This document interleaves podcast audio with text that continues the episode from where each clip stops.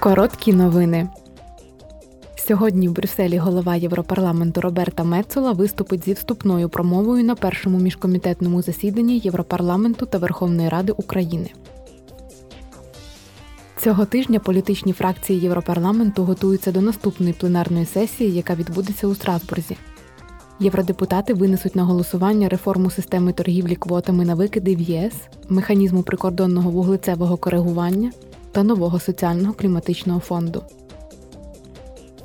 На пленарній сесії наступного тижня в парламенті обговорять і винесуть на голосування нові правила щодо товарів, отриманих внаслідок вирубки лісів, а також доповідь комітету щодо сталого вуглецевого циклу. В Європарламенті також відбудуться дебати з прем'єр-міністром Люксембургу Ксав'є Бетелем в рамках циклу дебатів Це Європа.